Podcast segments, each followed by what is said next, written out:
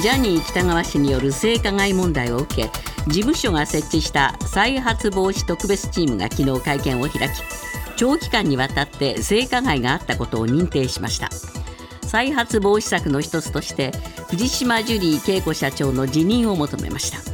またこの問題をマスメディアが大きく報じなかったことが事務所の隠蔽体質を強化したと指摘しました。トヨタ自動車は昨日生産指示を行うシステムの不具合のため国内14のすべての車両工場で28の生産ラインの稼働を停止しました。原因はサイバー攻撃ではないとしています。トヨタ自動車は昨日夜停止している工場のうち12工場の稼働を今日朝から再開すると発表しました。残りの2つの工場も夕方には再開する見通しです。テレビを持たずネットで NHK を見る人を対象に条件付きで費用負担を求めるべきとする提言が総務省の有識者会議でまとまりました。これまで任意業務とされてきたネットでの地上波番組の配信について必須業務すなわち本来の業務に格上げする方針です。東京電力福島第一原発の処理水の海洋放出が始まって以降中国から福島県内の公共施設にかかってきた迷惑電話が合わせておよそ3000件に上ったことが分かりました。一方西村経済産業大臣は風評被害に備えて政府が設置した300億円の基金についてすでに申請があり速やかに手続きをしたいと話しました。離婚後の子どもの養育について協議している家族法制部会は離婚後に父親と母親双方の共同親権を可能とする議論のたたき台を示しました。両親が親権について協議して決め合意できなければ家庭裁判所が判断します。これまでの案では単独の親権だけを認める現行の制度を維持する案を併記していましたが初めて見直しの方向性にまとめました。厚生労働省が昨日公表した人口動態統計の速報値によりますと今年1月から6月の上半期に生まれた赤ちゃんの数は前の年の上半期から3.6%減った37万1052人でした。上半期を比べると今年の出生数は2000年以降で最も少なく2年連続で40万人を割り込んでいて少子化に歯止めがかかりません。今朝のニューヨーク株式市場ダウ平均は292ドル69セント高い3万4852ドル67セント。ナスダックは238.63ポイント上昇し1万3943.76ポイントで取引を終えました。一方為替ですがドル円は1ドル145円87銭。ユーロ円は1ユーロ。158円67銭で推移しています。続いてスポーツです。バスケットボール男子の日本代表は昨日行われたワールドカップ1次ラウンド E 組の最終戦でオーストラリアに89対109で敗れました。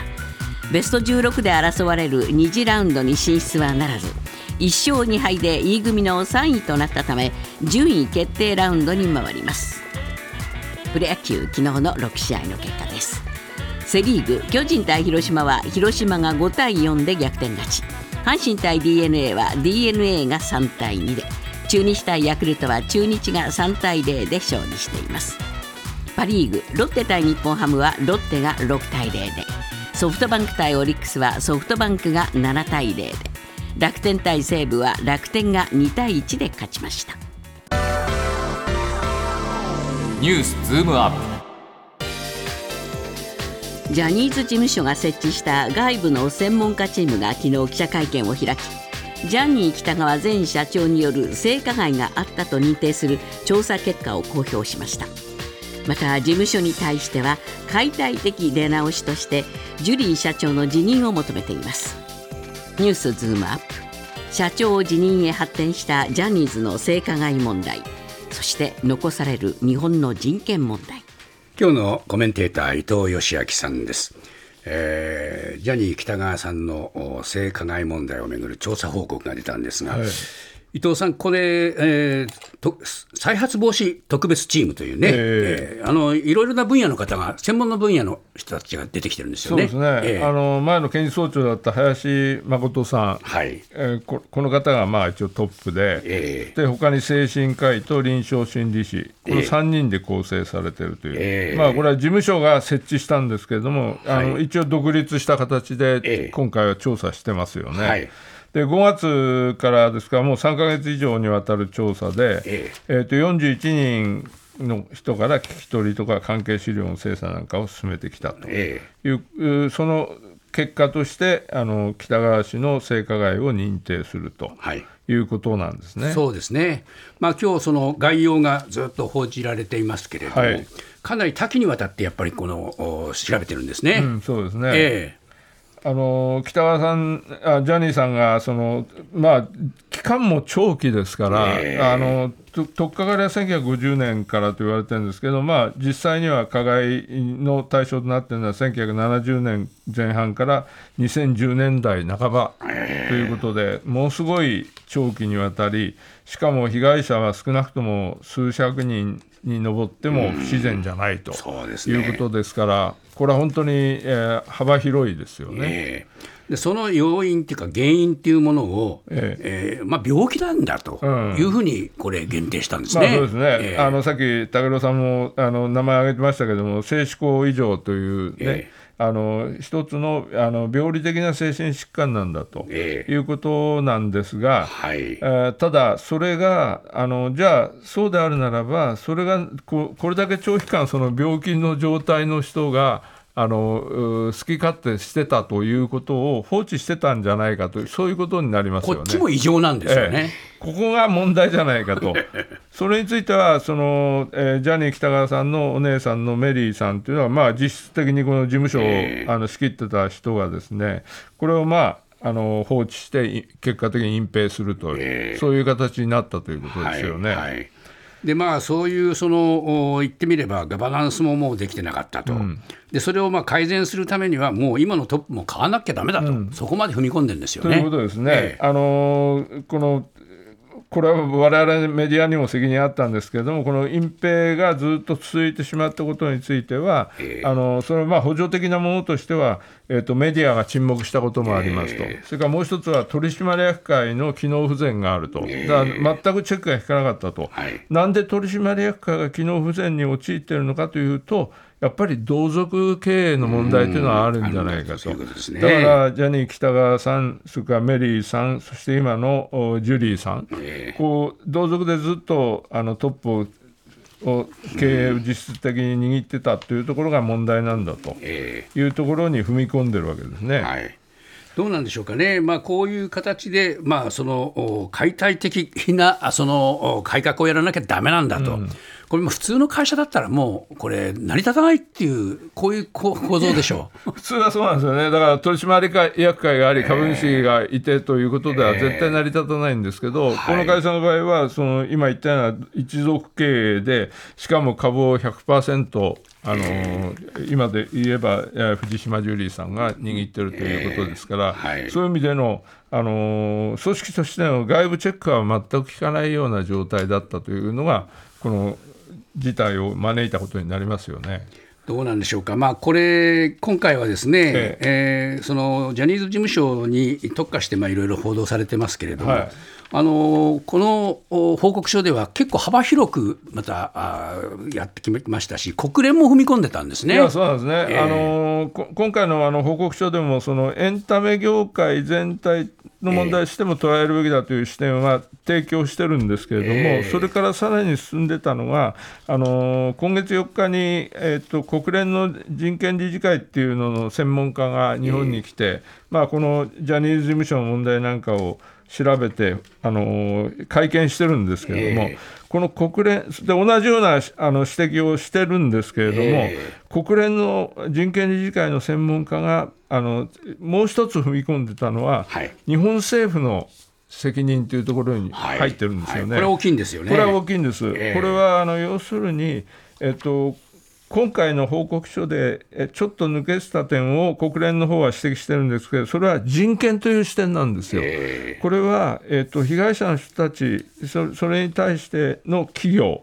ここういうのの責任っていうのをずっと考えていったときに、やはり人権というものが非常に日本ではおろそかにされてたんじゃないかと、そうであるならば、日本政府が主体となってきちっと透明性を確保し、そして謝罪であり、補償であれ、あの被害者の救済というのにあの立ち向かうことは必要なんじゃないかということを、はいあの指摘してるんですね。そうですね。この視点というのはあの国連のあの専門家の指摘の新しいところだと思うんです、ね、そうですね。だからこの辺も含めて今回の問題を解決する方向に向っていかないと何かまあジャニーズ事務所の一つの問題として、えー、非常に矮小化されてしまうと。いやそうなんですね、だから、あの確かにあの原因としては、ジャニー喜多川さんという人物のあの一つのあの精神的なあの病理的疾患というのが一つの原因ではあるんですけれども、えーこれはやっぱりあのエンタメ業界全体、あの企業と、はい、それからそのそこで雇われる個人の人との関係、えー、それからその国連の人権理事会の専門部会が指摘しているように、と女性であるとか、性的マイノリティであるとか、障害者の方とか、うん、そういう人たち全体へのあのやっぱり人権侵害があるんじゃないかという、こういう視点を考える一つのきっかけになる報告書だと思いますね。ニュースズームアップ。NHK のインターネット業務の在り方を考える総務省の有識者会議は昨日放送番組の配信などのネット業務を放送と並ぶ必須業務に格上げする報告書案を示しました。またテレビを持たずにスマートフォンなどで番組を視聴する人には相応の費用負担を求めることも盛り込まれています。ニュースズームアップ。NHK のネット配信を必須業務にする格上げ案その中身。伊藤さん、まあ、新聞もですね、はい、新聞で、えー、このネットやってますよね。はい。そうすると、ここから先は有料ですみたいなのあるじゃないですか、はいはい、ああいうふうになってますよね、はい、だから新聞と NHK 同じ日本になるのかなと思うんだけども、根本的に違うのは、新聞は購読料で、はい、これはまあ、医師で皆さんが入ると、NHK は受信料、これ、義務化ですからね、それなのに、ネットだけ、えー、これ、契約した人だけっていう、これ、いいんですかね？ここは非常になんか、あの今回のあの答申でもおかしなところですよね、ですよね矛盾してますよ。それはもともとその、えーと、放送法に基づいて、えーと受信料要するに受動機を持ってたら受信料を払わなければいけないという義務だというふうにされてるんですけど、それがそのままじゃあネットに行きますと、で NHK はとにかく今のあの若者のテレビ離れだから、えっと、テレビを見ない人からもなんとかあのお金を確保しなきゃいけないっていうんで、これを悲願としてたわけですよねだからこれあの、スマホならスマホ持ってる人たちからみんな取ろうと思ったんだよ、初め。最初はね。うん、だからそれは無理だろうって言われて。であの、スマホのアプリをダウンロードした人とか、なんか、今、そういう制限をつけつけていやあのお金を取ろうとしてるわけですよね。ええ、だここのところがね、じゃあ、その、えっと、スマホのアプリをダウンロードしたネットから情報を得る人からお金を取る根拠は何なのかと、えー、これがね、非常に曖昧なままなんですよ。そうですよねだから広く公共放送と言っていたものと、理念がこれ、ずれるんじゃないかっていう指摘もあるわけですよね。いやあのそこは間違いなく出てくると思いますよね。えー、で、うん、それを総務省がね 格上げして、これ義務化でいいよっていう話になっちゃうと。変だよな。この総務省のこの今回のあの答申を出したところっていうのはあの NHK の代弁者のような、ね、あの感じが受けますよね。そうですね。であの海外見てみるとね、やっぱりあの、えっと、そうこういう公共放送的な存在っていうのはどこもあるんですけれども、えー、イギリスなんかも BBC なんかあるじゃないですか、えーえ。ー、それはやっぱりあの公正な競争になってるかという民間とのね、はいはい、これをきちっと検証するような仕組みっていうのは、えー、あのそれぞれ持ってるんですよね。はい。だからそこのところが日本の場合はそういう仕組みはないんですから、えー、あのより以上にやっぱりじゃあ新たにネットからお金を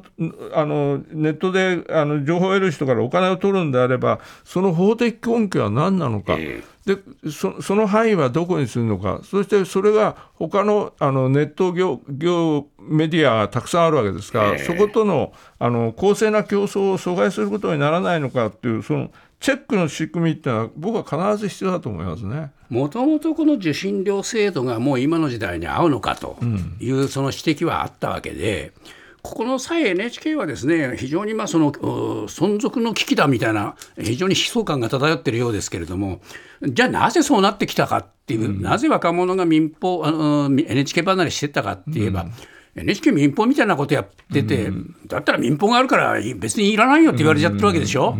うん、そういう歴史も検証しない、受信料制度も検証しないで、こういうその総務省の提言に乗っかるっていうのはいかがなものかと、うん、元 NHK マンとして私は非常にね、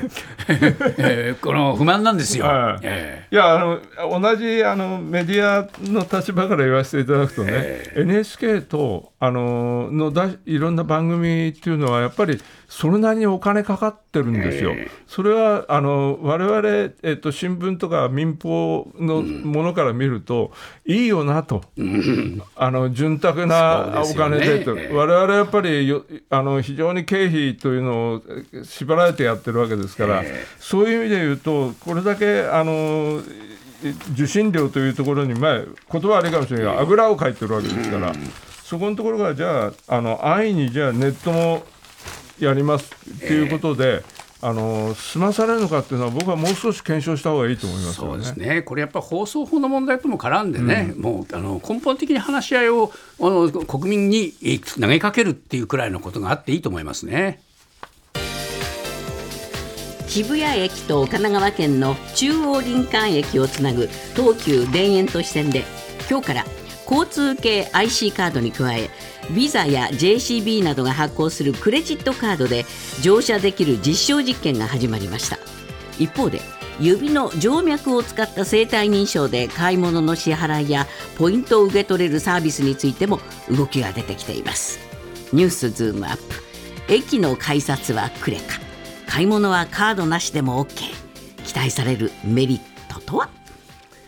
えー、駅の改札をクレジットカードで通る、ということができますよと。いう、こういう実証実験ですね。はい。これはあの渋谷駅と中央林間をつなぐ東急田園都市線で始まるんですけれども、えー、これはあの例えばあの訪日する観光客の人とか非常に便利なんじゃないかと思いますよ。えー、僕実は昨日ねあの JR の目白駅であの外国人の方が券売機の前であの困ってて、えー、でちょっとあのサポートを求められたことがあったんですけど、えー、やっぱり切符買うの彼らものすごい大変なんですよね、えー、であの IC カード交通系の IC カード彼ら当然持ってないので、そのその時にこの、えーと、自分の持ってるクレジットカードでえー、通れるということができるんであれば、非常に便利ですよね。そうですねまあ今みんなあのスマホでねペッて通り過ぎていくわけじゃないですか、ああいうことはまあ日常的に使ってる人にはできるけれども、うん、というそういう面でそういうことですよね、えだからあ例えばあの訪日客の人で1日乗り放題みたいな件があるじゃないですか、えーえ。ー、あれをだから事前にあのクレジットカードで買っておけば、うん、それはタッチするだけで1日どこでも行けるということになるシステムなので、えー、これは便利ですよね。そうですね。買い物はカードなしの時代も来る これはあの、えー、えー、と指をそのた端末に2秒ほどかざすだけでいいと、えー、今あの、コンビニなんかも結構セルフレジっていうんで、自分でやるじゃないですか、えーこれをさらに一歩進めようというので、これはあの、えーと、無人のセルフレジの一つの問題っていうのはあのお酒とかタバコを、はいはい、あの買う方が未成年かどうかっていうのの判定ができないというところは問題だったんですけれども、ね。えー、これがだからその静脈であの指でやるということになると、これは本人のあの生年月日とかも登録されていることになるので、ええ、あのその部分のチェックは必要ないということで、ね、そうですか、これは東部がやるんですか？これは東部ストアがあの数店舗でセルフレジを設置する予定で、えあの他のあの東部が経営するあのフィットネスジムとか、鉄道なんかにもこれ、導入を進めたいというんですけども。はい指だけで行くんですか、まあ、これからそういう時代になってくるんですかね。あなたの平成間違ってます。平成のすべてを目撃したと自称する町浦ピンクが真相を激白。